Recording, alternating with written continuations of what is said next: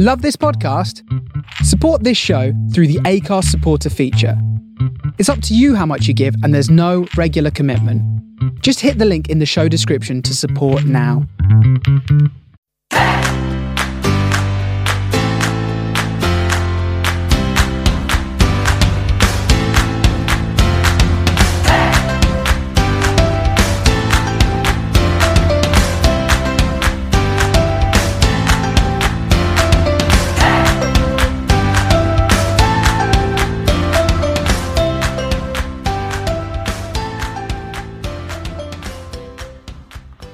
Hello and welcome to Man on the Post World Cup Review. It's day seven. My name's Dave, and today I'm joined by Andy. How are you, sir?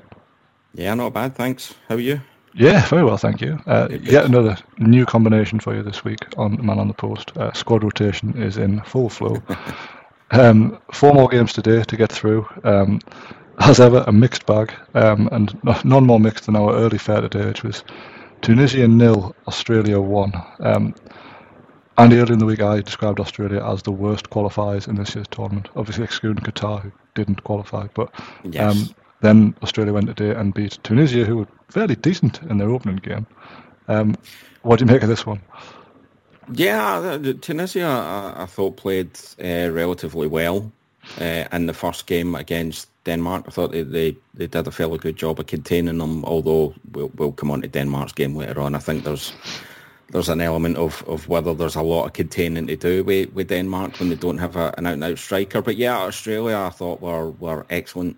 Uh, and what I saw of the game, I unfortunately missed most of the first half, but second half I thought they defended very well. Tunisia created very little. I do think a big part of that was down again to how well Australia defended. Harry Souttar was was outstanding. Uh, one really good kind of sliding tackle late in the game, I seem to recall. Um, but yeah, I, I mean, certainly there was there wasn't much against France that suggested they were they were going to win this game. I know they, they took the lead in that game, but that was more down to France than it was Australia, I think. And uh, so yeah, this one was, was a bit of a surprise, but I, I think just about deserved over the ninety. Yeah, I, think you're right. and They all seem to have them at arm's length. I mean, uh, wasn't the best game we're going to see in this tournament. It was a little bit scrappy in the second half in particular, which really suited Australia, having had that lead in the first uh, half. It was, a great header from uh, from Duke, who I don't know an awful lot about, um, but uh, that's all it took. Um, and like we said the other day, Tunisia were, were quite good against Denmark. You say, maybe not against prolific opposition, but they, they, they you know they ran and they hurried and they looked like they were up for the up for the task. And uh, today we didn't really get the chance to see an awful lot of that. Um, they were disappointing, uh, and well, I think they're almost certainly out now unless they can uh, spring a surprise without spoiling the result of the next game. But if you listen to this without knowing the scores, then more fool you. um, we'll- we'll not spend loads of time on, on, on this, game in particular because there's better stories to come to. But um, elsewhere in this group, um, France beat Denmark 2-1 this afternoon. Um, I was really looking forward to this game, uh, and it never quite lit fire as much as I expected to, but it was it was very watchable for, for the most part. Um, France won 2-1, two goals from Mbappe, um, Andreas Christensen equalising for Denmark in the middle of it all. Um, what do you make of this one? Yeah, uh, this one followed a very similar pattern to the, the Portugal-Ghana game Mm, the other night, yeah. where first half was just very cagey. Um, perhaps more understandable from France, given they, they'd banked the three points in the, their first game against Australia. Denmark, I was a little disappointed with in general. I know they came back into this one, but I thought I'd, I've said this about a few teams at this World Cup. That they'd be really good if they had a goal threat. And Denmark, with all due respect to the likes of Dolberg and, and Braithwaite and, and so on, just don't have as much a goal threat as you probably need to win a major tournament. Um, France were, I, I thought France were, were decent. Uh, you could tell when they stepped up that they had the greater quality. Um, I, I made the mistake of commenting on on Twitter just before Mbappe scored the first that I thought that in some ways he had regressed as a player in the last two years and that he would need to leave PSG if he wanted to become that kind of multiple Ballon d'Or winner that he, that he mm. clearly uh, strives to be. Uh, and then, of course, he scored both their goals. Um, yeah, I think France were just about good for the win here. Maybe question marks defensively, given how easy Christensen was able to score Denmark's equaliser. But yeah, going forward, I don't think there's much doubt that France are, are going to make the later stages of this tournament. Yeah, I mean, obviously they are the first team to book their place in the last 16, but um, when Denmark equalised, it, it, felt like there was only going to be one winner, and that was, was Denmark for probably 10 minutes or so when um, I think Braithwaite put one wide, which I thought had actually gone in because it hit the, the, sort of the side net. Yeah. Um, and you're kind of sitting there thinking, well, where's this Denmark been? Because as you say, that they were very, very cagey, um, and it's all very well spreading the goals amongst the team, but sometimes you just need someone who's going to take those difficult chances, and uh, they just don't seem to have that. Um, and it's obviously going to cast them out against the, the, the biggest teams. Uh, in many ways, I, I, didn't know if the, the result this morning actually didn't help Denmark here because the pressure was off a little bit, and it's an odd thing to say, but they knew they knew going into this game that win, lose or draw, if they beat Australia next week, yep. they'll go through. Um, mm-hmm. and, I, and I think that's the I think that's the I'm not saying they wouldn't try to win this match, but I think they knew that as long as they didn't get hammered here, they'd have a pretty great opportunity to beat Australia. Um, yeah, that, I think that kind of I think that kind of sums up the caginess in the first half that, that we spoke about. Denmark, I'm sure, would have loved to have been in a position to win this game and, and kind of almost guarantee their qualification at this point. But I mean, yeah, I get the impression that a, a narrow defeat against the, the current world champions probably isn't going to hurt them too much in the long run. No, you, you wouldn't have thought so. Um, so that leaves the group, uh, as I say, France are through with six points. Australia sits second with three. Denmark and Tunisia on one each. Um, but I would have said there, Denmark's last game is against Australia, uh, which is basically a shootout who will go through. Um, I don't want to count Tunisia completely, but I'd be very surprised. Um, even if France rotate their entire 11, I think they'll have too much for Tunisia. Um, can you make an argument for them the opposite of that? No, no, absolutely not. Especially after the Australia game, you know that was. Uh, I'm sure Tunisia before the tournament looked at Australia and saw that as the game more, where they were most likely to pick up the points, and having failed to do so, I agree with you. I think we'll see big rotation from France and I think they'll still probably comfortably win that game. So yeah, it does just come down to that that other game between Denmark and Australia. Yeah, I mean, you've got some like Mbappe, like you say, he's going to strive for the Ballon d'Or. I can imagine he'll probably want to play as many games and score as many goals as possible, especially yeah. against opposition like Tunisia. No disrespect, but the game is going to get harder from here on in. You'd think. Um, fill his boots now, puts him in a decent position for the Golden Boot. Um, yeah. But aside from that, I think there'll be quite a lot of changes. Um, I mean, they're looking at having to lose by probably five goals, maybe four goals to, to not finish top. And that would involve Australia beating Denmark, which again, I'd be surprised. Yeah, I didn't realise France were the only team in the group with positive goal difference um, Australia sitting there in minus two and Denmark and Tunisia both on minus one. I don't know if I've ever seen a group like that before, but um, it's very strange it, where a team who loses so heavily in the first game and then comes back and wins the second game. Like yes. you know, especially in the World Cup, they uh, you know you don't get an awful lot of fodder teams then come back and win. But um, it's kind of a, I know there's obviously a lot of problems with this World Cup, but one of the things I've enjoyed is that um, there's very few teams who've shown absolutely nothing. Um, we've seen a few teams sort of bounce back. Um, yeah, I mean, Fra- France, Spain, obviously, England, I think we, we all thought after the first game, obviously the second game has maybe dampened those expectations a bit. But outside of those kind of three teams, it feels like the other, what you might consider bigger teams, aren't quite getting the respect I think they expected from some of the smaller teams. And it's made for, well, it has made for, unfortunately, a, a few too many nil-nils for my liking in the more entertaining games that we've seen so far, it's made for some some good stuff where it's these smaller teams are kind of stepping up to the bigger teams and saying, "No, you come and beat us." So why, why do you think that? I think it's I what the location is favouring maybe the likes of you know your, your Senegal and Japan, who maybe. Um, I, I, do think there's a part of it, you know, the fan and uh, participation is is a big part of football those bigger teams don't have a lot of fans there, although Argentina and Mexico, I think, both seem to have brought a good few fans with yeah. them. But I mean, the France Denmark game was was very quiet because again they they've just not brought many people. But I do think there's an element as well that even the smaller teams now have multiple players playing in kind of top five mm. European leagues, and they're, maybe they're better. Maybe they're just better than than we've been giving them credit for. And I think at the moment as well with some of the bigger teams. I don't think there's a team in this tournament you can look at and say they don't have much in the way of weaknesses.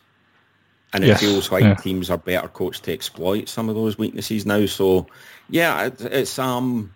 Don't get me wrong. When you get the games like Qatar versus Senegal, which was a, for the majority of it a very poor game, you will still get poor quality games in this tournament. but the the kind of smaller teams versus bigger teams, the gap definitely seems smaller.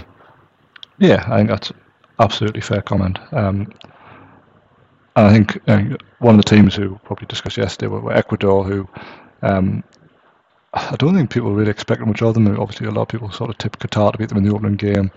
Um, but you've got to bear in mind, like, if Ecuador come through that South American qualifying, which is the most brutal of the qualifying for me, um, you know, there's, there's not many weak teams in that South American section.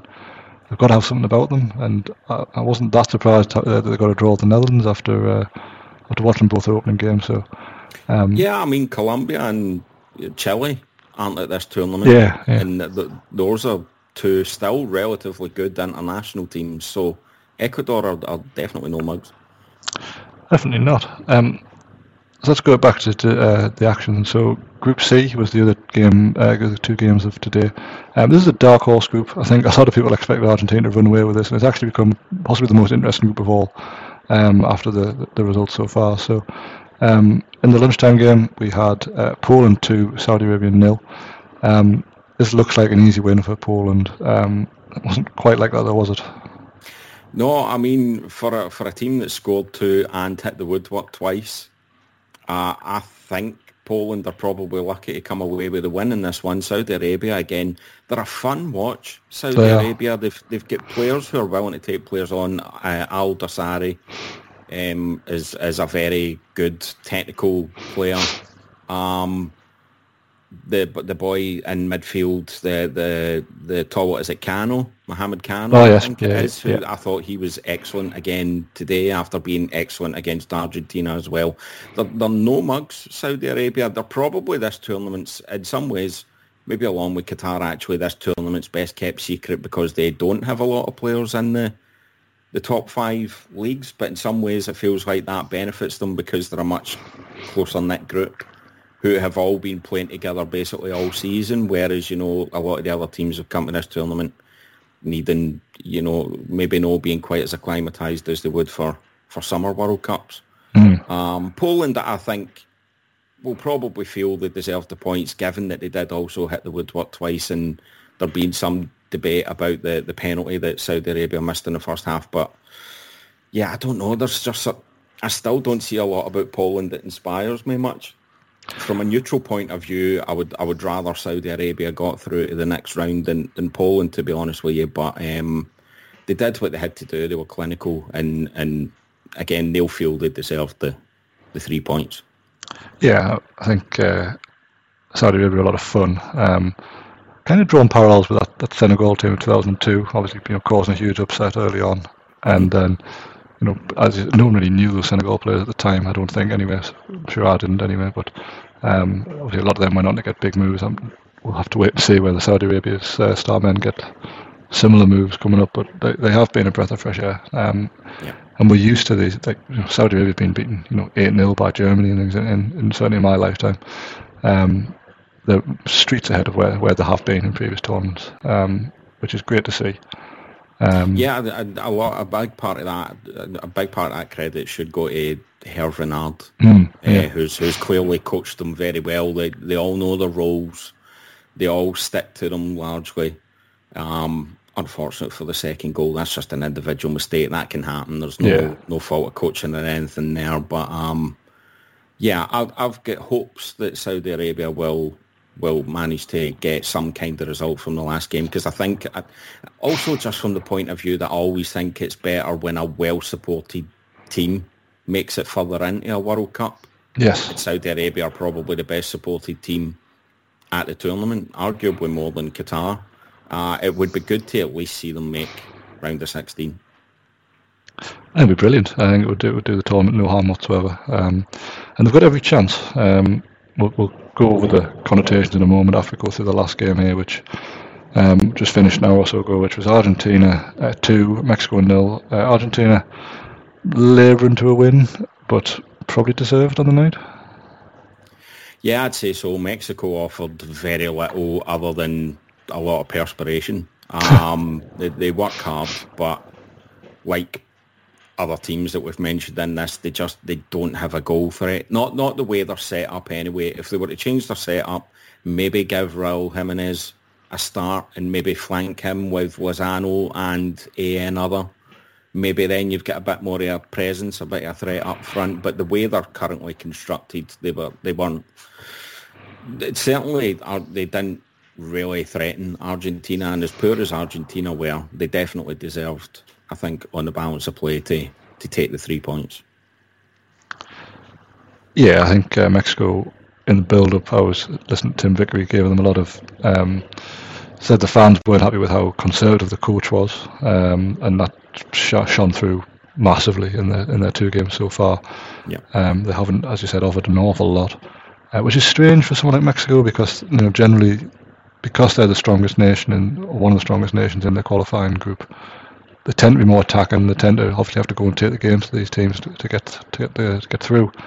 Um, but that just hasn't been hasn't been evident at all here. Um, and they're not, you know, they haven't got bad attacking players. I mean, as you mentioned, two or three there who are pretty decent. But um, I'm going to assume the manager will not will not be around too much longer. No, um, I think they mentioned that during commentary tonight. Actually, that he, he, had a very good unbeaten start when he took the job like three years ago. But like in 2021, they lost three consecutive games to the US in different tournaments. Um, that won't have gone down well. We know how strong the rivalry is between those 2 mm-hmm. countries when it comes to football.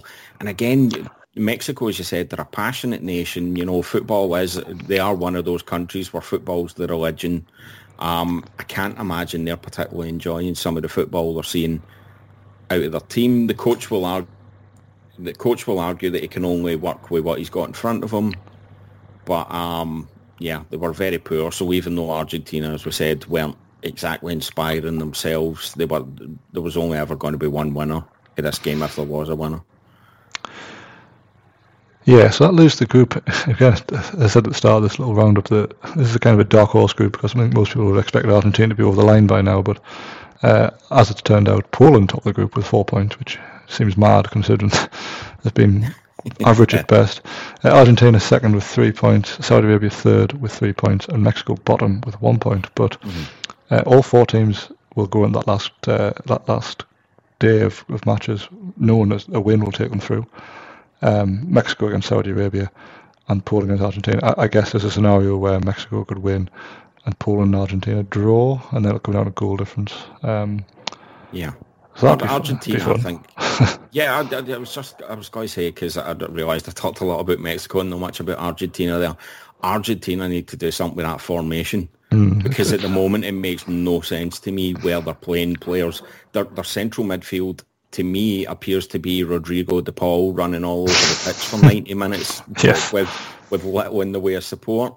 Um, looking at the looking at the way their squad is constructed and the players they've got, to me, and I'm no coaching expert or anything, uh, to me they re- they really should be thinking about going to a, a back three, a set a central midfield three and then let Messi play off a striker up front because they've got decent wing backs. I think Acuna is better than he has shown in this tournament. Montiel's another one who's actually pretty decent. Yeah. I imagine they've got, they didn't start Cristian Romero today, for instance. They could start him alongside the other two. And then it just gives DePaul maybe two more uh, defensively sound um, midfielders around them. That would mean dropping Di Maria, but I mean, Di Maria's done nothing in this tournament, so yeah, it's just a, a, very bizarre. It's like they don't seem to have a formation beyond the back four. No, you're, you're right, and with Argentina as well. I mean, it feels like every year they come into the tournament with um, problems of some sort. Um, but this year they came in on the back of what was a 36 game unbeaten run. Um, Yes. And obviously, I, don't see a lot of Argentina outside of tournament football, but you look at that and you think, well, they've obviously sorted things out. They know how to, how to set up now. They've, they finally found a system to get the best out of a lot of players. They won the Copa America, which is no mean feat.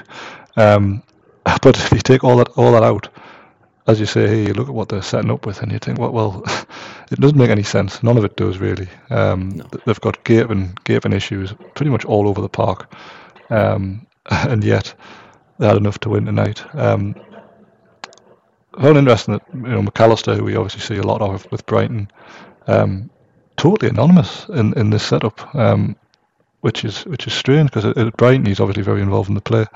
Um, Yeah, I was excited to see him start tonight actually because he, is in very good form for Brighton. Brighton have obviously been pretty decent this season in the Premier League and Mac Allister's been a big part of that. But again, when you when you presumably don't have much a clue where it is you're supposed to be or, or making moves or, or passing it, then yeah, it's, it's no surprise he didn't have a great game. It does feel a lot, and it, we said that's the first game that they give the ball to Messi, and a lot of them sort of just stand and watch him. I think, well, he's not getting any younger. You're going to have to move and help him a bit here. um, Yeah, I mean, it, was a moment of magic to for the, the goal that he scored, a, a very typical Messi goal in a lot of ways, the driven shot into the bottom corner. But I mean, that came from basically a standing position. We saw a couple of times where he tried to make some of those incisive runs through the middle that he's made previously in his career, and that actually one fairly decent bit of uh, half-time analysis that I heard was that teams used to be scared of Messi when he got the ball in the midfield and they'd back off and now you've got people like going in and muscling him because they know he's not as quick and they know he's not quite as nimble as he used to be. So this this idea that you can rely on Messi to take you to a World Cup final is is is going to backfire on Argentina hugely at some point. It is. I, I feel like a fool for picking them to go far because based on the previous mentioned run of form, plus you know like the the the um, sentimental value of you know Maradona passing away and being the first World Cup since then, and everything else, like you just look at it and go, actually, it's not a very good team. That's the problem. Yeah. Lots of good individuals, um, but like you say, no no case of plan, and all their centre halves are pretty much a walking yellow card. um, yeah, absolutely. against against I mean you know the way to go and they could play France in the next round and Mbappe will eat them up like, absolutely.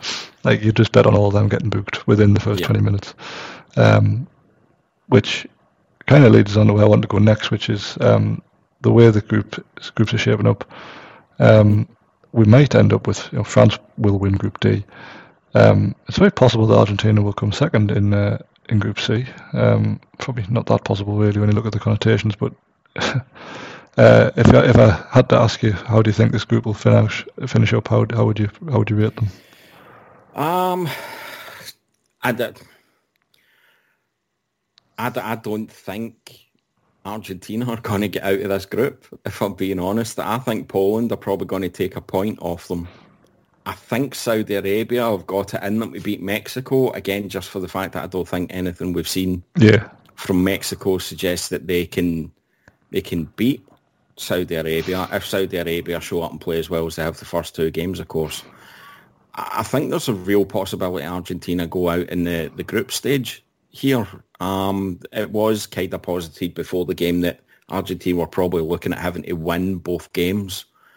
Um, Poland, again, while that while I wouldn't necessarily suggest they're brilliant, I think probably have enough to stymie Argentina and get the point they need to top the well, it wouldn't be topping the group at that point. It would be Saudi Arabia, I guess, would top the group if they do beat Mex- uh, Mexico. But yeah, Argentina should never have been in this position given some of the talent they do have at their disposal. But you know, it is what it is. I think it's poor coaching.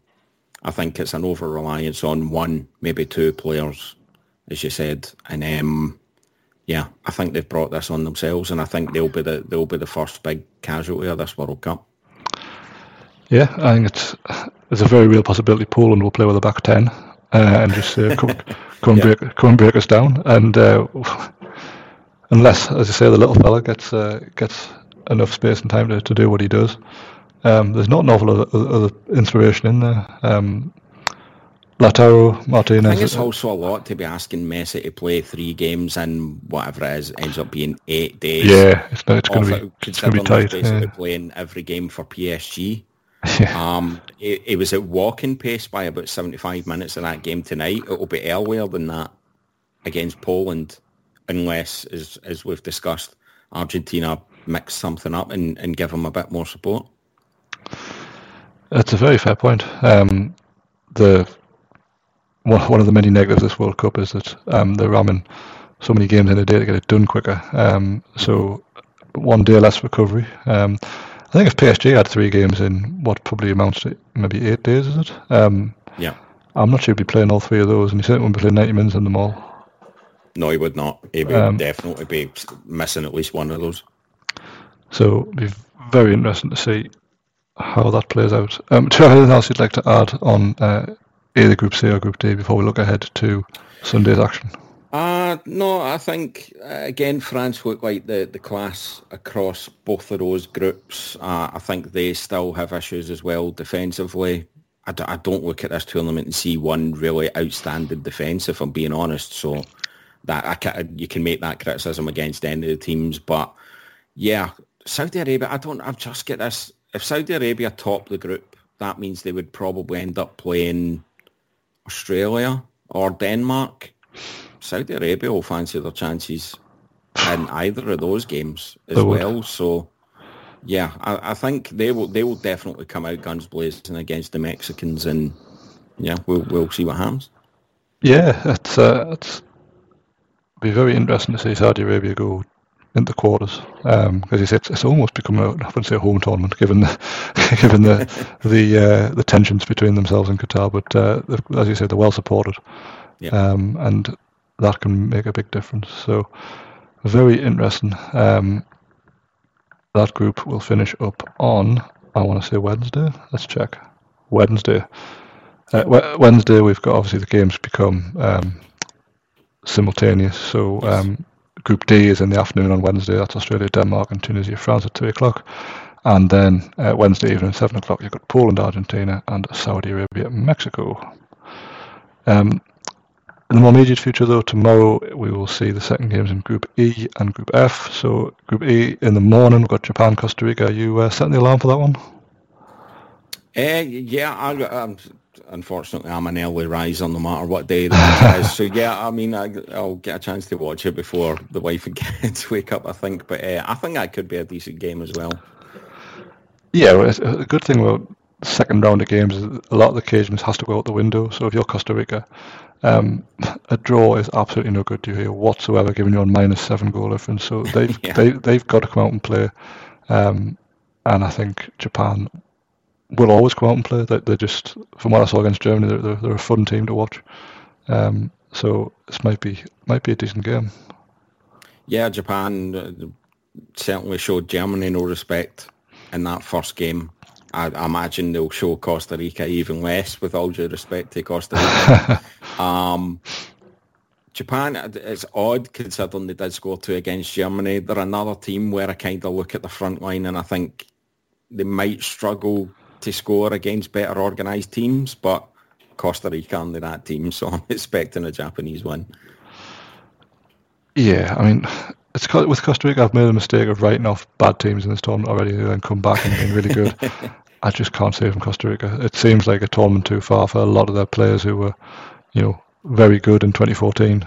Um, yeah, and I mean, it's not like they unluckily lost against Spain and could use that to galvanise. I mean, that was that's surely a demor- demoralising defeat, uh, shipping seven in your first World Cup game. So, yeah, I, I don't think they're going to cause many problems here. It just leaves them absolutely no margin for error. Like, um, as I said earlier, you know, some teams can get a draw in game two and then go on and uh, go on and sneak through, but uh, I just can't see it with. Uh, with a minus seven goal difference. Um, what I find amazing about Japan's squad is that um, Newcastle spent not an insignificant amount of money on Yoshinori Muto from um, he was in the Bundesliga at the time uh, about five years ago, and he's not even in the squad. how how has so, that happened? Yeah, so obviously being a, a, Scotsman and being a Rangers fan, I'm, I'm kind of well versed in, in Celtic squad at this time. And the, the other one that was confusing for me, and by all accounts is confusing for a lot of Japan, was uh, Daizen Maeda. Oh yes, yeah. Picked ahead of Kyogo Furuhashi because Furuhashi is almost universally regarded as the much better player. Yeah. Uh, he's the one who scores goals for Celtic. The the impression I get from Celtic fans about Maeda is that he's a he's a very very willing runner. He probably fits Postecoglou's team quite well in terms of being a pressing forward. Um, but if you're looking for goals or a moment of inspiration, it's it's Furuhashi. And so the decision to not take him and take Maeda is is baffling for me. It's strange. Um, Oh, I guess that was not the reason why, but uh, yeah, it's yeah. I, mean, I guess we only see some players. Um, they must yeah. must have a better idea. But no, I do find it, I do find it odd that we'd spend such a huge sum of money on a player who apparently nowhere near the setup now. So that's even better. yeah. Um, the other game in Group E is the big one of the day, which happens uh, tomorrow evening at 7 p.m. Spain versus Germany, um, where basically, unless Germany win, they're, they're going to go out after two games, which is unheard of. It's it's crazy. I mean, I didn't think they were going to be brilliant in this tournament because of the. I feel like they'd have done better. I can't believe I'm saying this, but I mean, if Timo Werner had been fit, I think we're, we're having a different conversation here because while you may have doubts over Werner at kind of club level, at international level, he's got a very good goal scoring record for Germany. Um, it would have allowed Kai Havertz to take up a more natural position as a number 10 rather than as a number 9 as he's kind of being forced to be here. Um, yeah, it's just, it's, it's bizarre to see. In some ways, I kind of think it mirrors your point about uh, Costa Rica maybe being one tournament too far. You know, Thomas Muller's still a good player. Should he still be starting in international games for Germany? I think that's maybe an indictment of Germany's squad strength at this point. Um, Neuer is is still a very good goalkeeper, but I mean, was he making mistakes like he did for Japan's second goal four years ago? Probably not. Um, yeah, and given how well Spain played in that first game, it's, it's a very real possibility that they're out come uh, 8.50 tomorrow night. Well, it would be a surprise um, from going into Tom just because it's Germany. Um, but as you say, if you scratch beneath the surface, I think we said a few nights ago, um, Germany are a little bit in transition for the reasons you've mentioned there. They've kind of got a lot of older players and a lot of very young players, not an awful lot in the middle. Um, yeah. Mm-hmm. And that's it's quite apparent in that game against Japan, where you know years ago you never have a German team go ahead against a smaller nation like Japan in terms of you know f- f- uh, World Cup history, shall we say? Yeah. Um, and then give that away. Um, it just wouldn't happen, would it? Um, no, it would. It would not. I, I would like to see them give um, Moukoko uh, more of a run out against Spain than they did against Japan. I think they probably won't because they'll feel like they need to play the experienced players. But Moukoko is very exciting. Could be the answer long term to the goal scoring problems they've had for a, a few seasons now, uh, a few years now. Sorry, and um, but yeah, I, have got a funny feeling they'll just play the old timers again. Yeah, I think they'll go back to the well one more time, um, knowing fine well that if it fails, then that'll be the end of their their international careers. I would imagine. Um, it will never be a better time to, to move on than going out after two games of a, of a World Cup group. Yeah. Um, but we shall see. Um, obviously, we'll touch on Spain very briefly. Um, 7 0 against Costa Rica, were they that good or Costa Rica that bad? I think there was a. It's a cop out. I think there was an element of both. We, we've spoke about how Costa Rica, this is probably one tournament too far. They looked very poor against Spain. But again, Spain can only beat what's put in front of them. I thought some of their passing was a, was a joy at points. I think Pedri is well on his way to becoming the world's best central midfielder. He's probably got to be pushed quite hard by the, the boy who played alongside him, Gavi, who's another outstanding player. Um, defensively, again, as as with most of the big teams at this tournament, I think that's maybe where you look at them and think there's a little bit of concern there. But uh, Spain, well, yeah, I, I really enjoyed a lot of what Spain did against Costa Rica. Yeah, and kind of you know, there may be a tournament ahead of Germany where you know Spain had their nightmare a few years ago, went out as defending champions very easily, um, and ripped it up and started again. Um, and I think that's more or less where Germany are now. Um, and this can be the result. You know, as you said there, they've got two players there who are well on their way to becoming the new Xavi and Iniesta. Um, maybe not identical in styles, but that kind of reputation. Yeah. Um, and that's it. You know, you've got to blood them. Um, there's no point hanging on to the, the old guard forever.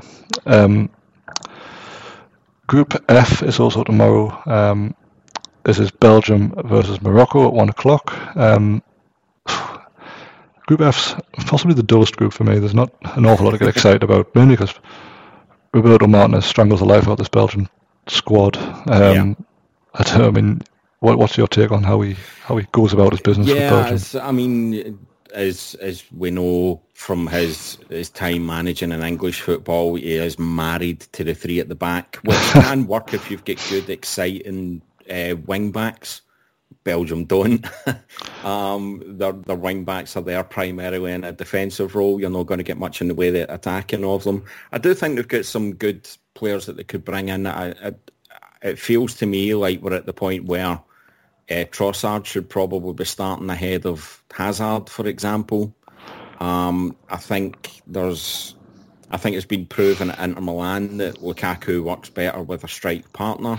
He doesn't normally get one for, for Belgium. I do feel like this has been a case of people talk about Belgium's golden generation, and I, I think you could certainly make that argument. You would be able to make that a much stronger argument if they were managed by someone more progressive mm. than than Martinez is.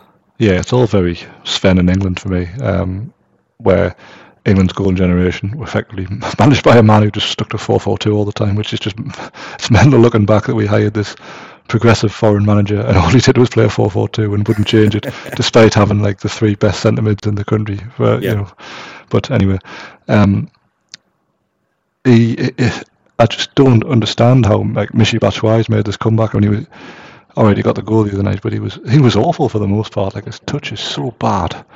Uh, he took his goal well in the end, to be fair to him, but just his all-round game is nowhere near like what I'd expect it to be. Um, yeah, I feel very sorry for, for Kevin De Bruyne because uh, you, you could see what he's capable of in the Premier League when you give him a half decent forward to feed balls through to.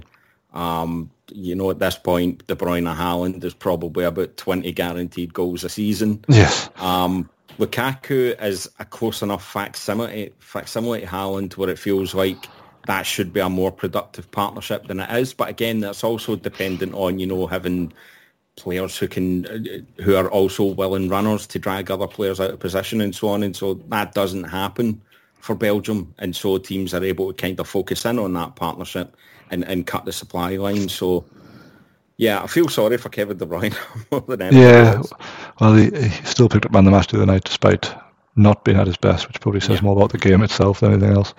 Uh, and the final game of the day is Croatia and Canada. Uh, Canada were decent in, against Belgium, just without the rewards of a goal. Um, Croatia, without overusing a phrase, uh, again, might have been a tournament too far um, with some of their aging players. Would you agree with that? Yeah, absolutely. I mean, Luka Modric is still an outstanding cent, uh, central midfielder at whatever age he is now. Was it 37 yeah, yeah, yeah, I think he is. Yeah. But I mean, the likes of uh, Ivan Perisic, that, that kind of feels like a season too far for him because he was pretty good for Inter Milan last season.